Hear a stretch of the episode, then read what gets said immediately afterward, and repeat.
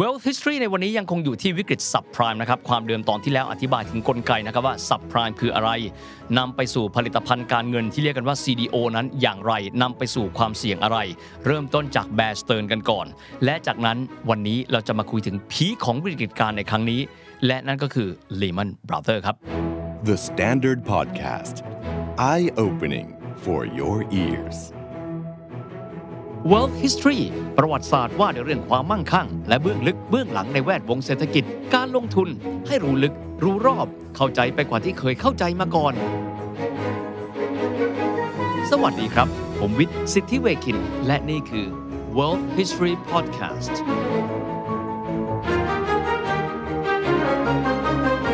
ปลายเดือนมิถุนายนของปี 2008 ครับ ตลาดหุ้นสหรัฐปรับตัวลงไปแล้ว 20%ท่ามกลางบรรยากาศที่ราคาน้ำมันนั้นปรับตัวสูงขึ้นมาก คงจำกันได้นะครับ 140 ดอลลาร์ต่อแบเรล ราคาเหล็กก็ปรับขึ้นเหนือ 1,000 ดอลลาร์ต่อตัน มีความหมายว่าโดยปกติแล้วถ้าราคาเหล็กราคาน้ำมันสูงขึ้นขนาดนั้นเนี่ย ตลาดหุ้นสหรัฐไม่น่าที่จะปรับตัวลง แต่ลองคิดดูท่ามกลางบรรยากาศที่สินค้าโภคภัณฑ์ราคาสูงขึ้น แต่หุ้นดิ่งลงมา 20% ทีนี้ครับพีคของวิกฤตอยู่ที่ไหนครับ 15 กันยายนของปี 2008 หนึ่งในธนาคารที่เก่าแก่และใหญ่โตที่สุดแห่งหนึ่งของสหรัฐก็คือ Lehman Brothers ประกาศล้มละลาย การล้มลงนะครับของ Lehman Brothers ถือว่าเป็นจุดพีคละ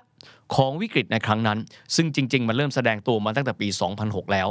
หลายฝ่ายคาดการณ์แบบนี้ครับว่า Federal Reserve เจ้าถุงเงินสำรองธนาคารกลางสหรัฐ น่าจะเดินก้าวเข้าไปให้ความช่วยเหลือเหมือนกันกับที่ก่อนหน้านั้น เขาให้ความช่วยเหลือกับ Bear Stearns เพื่อป้องกันการล้มละลายของ Lehman Brothers แต่ว่าในครั้งนั้นครับ Federal Reserve ธนาคารกลางสหรัฐปฏิเสธที่จะให้ความช่วยเหลือ ในที่สุดแล้วนะครับ ก็เลยทำให้ ดัชนีดาวโจนส์ปรับตัวลงไปแล้วนะฮะ 500 กับ 4.48 จุด ก็คือลดลงไปเลยนะครับ 4.42%ปรับตัวลงหนักที่สุดนะครับในวันเดียว ถือเป็นสถิติที่แย่ที่สุดในรอบ 7 ปี แย่กว่านั้น 7 ปีก่อนคืออะไรครับ ก็คือ 9-11 นั่นแหละครับ เมอริลินช์เองเจอปัญหาคล้ายคลึงกันนะครับ แต่ยังดีครับที่ Bank of America นั้นก้าวเข้าไป แล้วก็ซื้อนะครับในราคา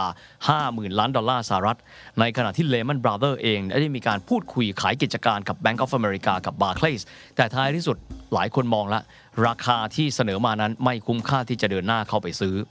หลายท่านอาจจะบอกว่าจริง ๆ แล้วไม่น่าจะส่งผลกระทบถึงบรรดานักลงทุนใช่ไหม เพราะนักลงทุนเหล่านี้เองเนี่ยก็น่าจะซื้อผลิตภัณฑ์ ซึ่งเป็นหลักประกันนะครับตราสาร CDO เอาไว้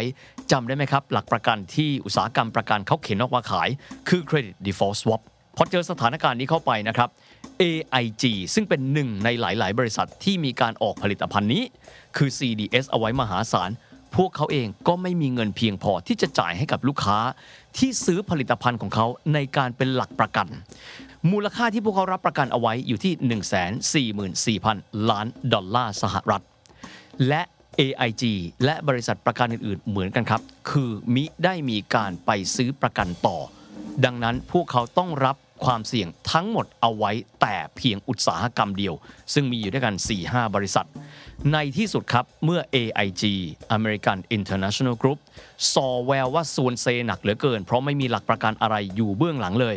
Federal Reserve จำเป็นต้องขี่ม้าขาวเข้ามาอัดฉีดเงินเข้าไปสนับสนุนใน 1 วันหลังจากนั้น 16 กันยายนของปี 2008 85,000 ล้านดอลลาร์สหรัฐ ในขณะที่บริษัทที่เข็นผลิตภัณฑ์ประกันเหล่านี้ออกมาขายคือ Credit Default Swap ที่มีชื่อว่า Monoline ครับ ประกันแบบเดียวกัน แต่ว่าหนักหนากว่า AIG ค่อนข้างเยอะ ล้มละลายในปีต่อมาในปี 2009 ในเดือนเดียวกันครับกันยายนแต่เป็นวันที่ 17 ของปี 2008 นะครับนักลงทุนเริ่มไถ่ถอนเงินออกจากตลาดเลยนะครับมูลค่าถึง 144,000 ล้านดอลลาร์สหรัฐ ก็คือประมาณสัก 1 ใน 4 เลยของตลาดตราสารนะครับซึ่งถือว่าจำนวนเงินนี้หนักหนาสาหัสไม่แตกต่างกับแบงก์รัน คือการที่คนเนี่ยวิ่งเข้าไปถอนเงินจากตัวธนาคารเลย จินตนาการดูนะครับว่า ธนาคารใหญ่ล้มลงอีกหลายแห่งเพราะเจอปัญหานี้ บางแห่งขาดทุนจากการลงทุนนี้ ส่งผลกระทบต่อตลาดการเงิน และเศรษฐกิจสหรัฐโดยรวม รวมถึงเศรษฐกิจโลก เศรษฐกิจยุโรปมากขนาดไหน วันที่ 18 กันยายนปี 2008 ครับ จึงจำเป็นต้องมีการประชุมด่วนเลยนะครับ ก็คือ 3 วันหลังจากการล้มละลายลงของ Lehman Brothers นะครับ บุคคลสำคัญของวงการเงินสหรัฐนะครับ รัฐมนตรีคลังเฮนรี่พอลสัน ประธาน Federal Reserve ก็คือเบนเบอร์นังเก้ประธานสภาผู้แทนราษฎรแนนซี่เปโลซีจำเป็นต้องมีการประชุมหาทางออกร่วมกันโดยทันทีเบนเบอร์นันเก้ครับประธานเฟดในเวลานั้น ร้องขอวงเงินจำนวน7แสนล้านดอลลาร์สหรัฐ เพื่อแก้ไขปัญหานี้ โดยชี้แจงในที่ประชุมว่า ถ้าเราไม่อัดฉีดเงินก้อนนี้เข้าสู่ระบบเศรษฐกิจ วันจันทร์ที่จะถึงพวกเราจะไม่มีระบบเศรษฐกิจให้ห่วงกังวลอีกแล้ว ต้องยอมรับนะครับว่าบริษัทใหญ่เหล่านี้ถ้าเกิดว่าล้มลงไปแล้วล้วก็สหรัฐก็พังไปด้วยเช่นเดียวกัน แต่ไม่ใช่แค่นั้นครับ เศรษฐกิจในประเทศอื่นๆ ก็คงจะพังลงเช่นเดียวกันคำคำนี้จึงเข้ามาครับ too big to fail มีความหมายว่าถึงจะมีปัญหาอะไรมากมายขนาดไหน แต่ขนาดของบริษัทเหล่านี้ ถือเป็นกระดูกสันหลังของเศรษฐกิจสหรัฐและเศรษฐกิจโลก ถ้าปล่อยให้ล้มลงไป ทุกอย่างพังคลืนกันหมดเลย ในที่สุด ก็จึงจำเป็นต้องเดินหน้าเข้าไปให้ความช่วยเหลือนี่แหละครับหันมามองถุงเงินสำรองสหรัฐกันบ้างครับในเวลานั้นนะครับก็คือปีที่ 3 ของการดำรงตำแหน่งของเบนเบนังเก้เจอกับทางสองแพร่งแหละครับว่าเขาจะให้การสนับสนุนระบบการเงินดีหรือไม่ ถามว่าทำไมไม่ให้ ถ้าเกิดว่าให้ไปแล้ว ในอนาคตครับ บริษัทเหล่านี้อาจจะมองว่าเล่นเกมเสี่ยงขนาดไหนก็ไม่เป็นไร เพราะว่ามี Federal Reserve มีเฟดเนี่ยเป็นหลังพิง แต่ถ้าเกิดว่าปล่อยให้พังคลืน ทุกอย่างก็คงจะต้องล้มลงไปพร้อม ๆ กัน ดังนั้นครับ AIG นะครับก็จึงได้รับความช่วยเหลือจากเฟดจำนวนมาก หลังจากนั้นเพิ่มเติมไปอีก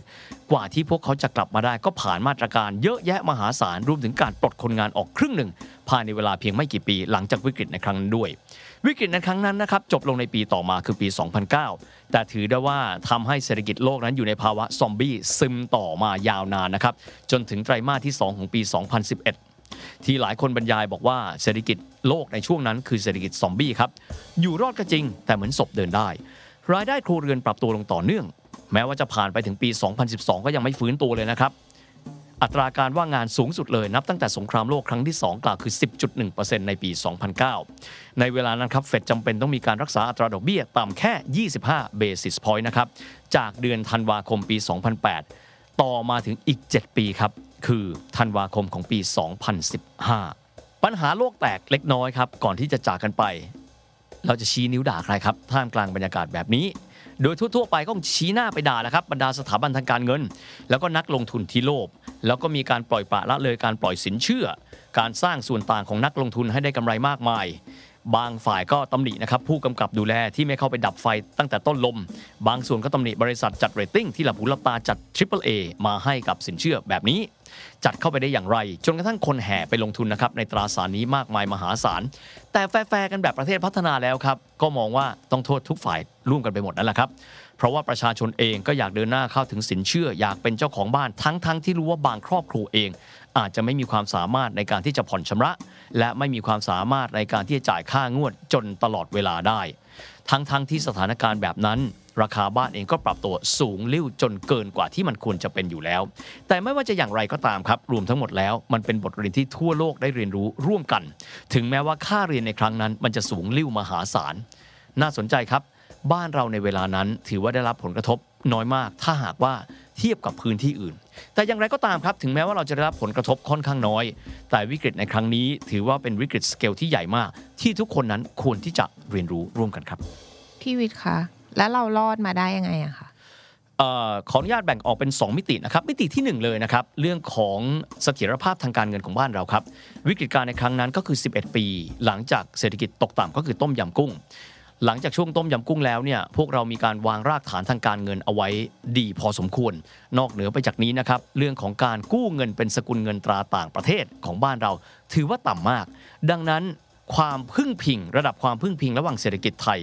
กับเศรษฐกิจโลกถือได้ว่าต่ำมาก ถ้าเทียบกันกับช่วงก่อนต้มยำกุ้ง รวมถึงเรื่องของเงินสำรองระหว่างประเทศนะครับซึ่งมีสถานภาพที่ค่อนข้างแข็งแรง ดังนั้นในช่วงเวลานั้น ในเชิงของเสถียรภาพทางการเงินบ้านเรา ได้รับผลกระทบน้อยมากพอสมควรจากอานิสงส์นะครับที่ระวางพื้นฐานหลังต้มยำกุ้งเอาไว้ได้ค่อนข้างดีครับ สำหรับมิติที่2ครับคือเรื่องของการลงทุนตลาดทุนบ้านเราได้รับแรงกระแทกไปเยอะพอสมควรนะครับเรามองแบบนี้ครับก็คือ 1 พฤษภาคมของปี 2007 ก็ตรงกับปี 50 นะครับในตอนนั้นนี้เนี่ยดัชนีของเราอยู่สูงที่ 924.70 จุดนะครับก่อนที่จะดิ่งลงมานะครับในวันที่ 26 พฤศจิกายนของปี 2008 ก็คือช่วงที่เกิดพีคของวิกฤตนั่นแหละครับตอนนั้นปรับตัวลงมาอยู่ที่ 380.05 จุด พูดง่ายๆ ปรับตัวลงไป 60%ในช่วงเวลาประมาณ 1 ปีนะครับ ท้ายที่สุดเราใช้เวลาพักหนึ่งนะครับ ก่อนที่จะกลับมาได้ในอีก 3 ปีต่อมาก็คือในปี 2553 ก็คือประมาณ 3 ปีหลังจากนั้น แต่ต้องยอมรับนะครับว่าตลาดทุนบ้านเราเองเนี่ยนะครับ ถึงจะได้รับผลกระทบส่วนหนึ่ง เพราะว่านักลงทุนของบ้านเราก็เป็นชาวต่างประเทศ แต่ถ้ามองในแง่ของเสถียรภาพทางเศรษฐกิจโดยรวม ต้องยอมรับว่าเราได้รับผลกระทบน้อยกว่าภูมิภาคอื่น ๆ หลายที่ทั่วโลกครับ The Standard Podcast, the eye opening experience for your ears.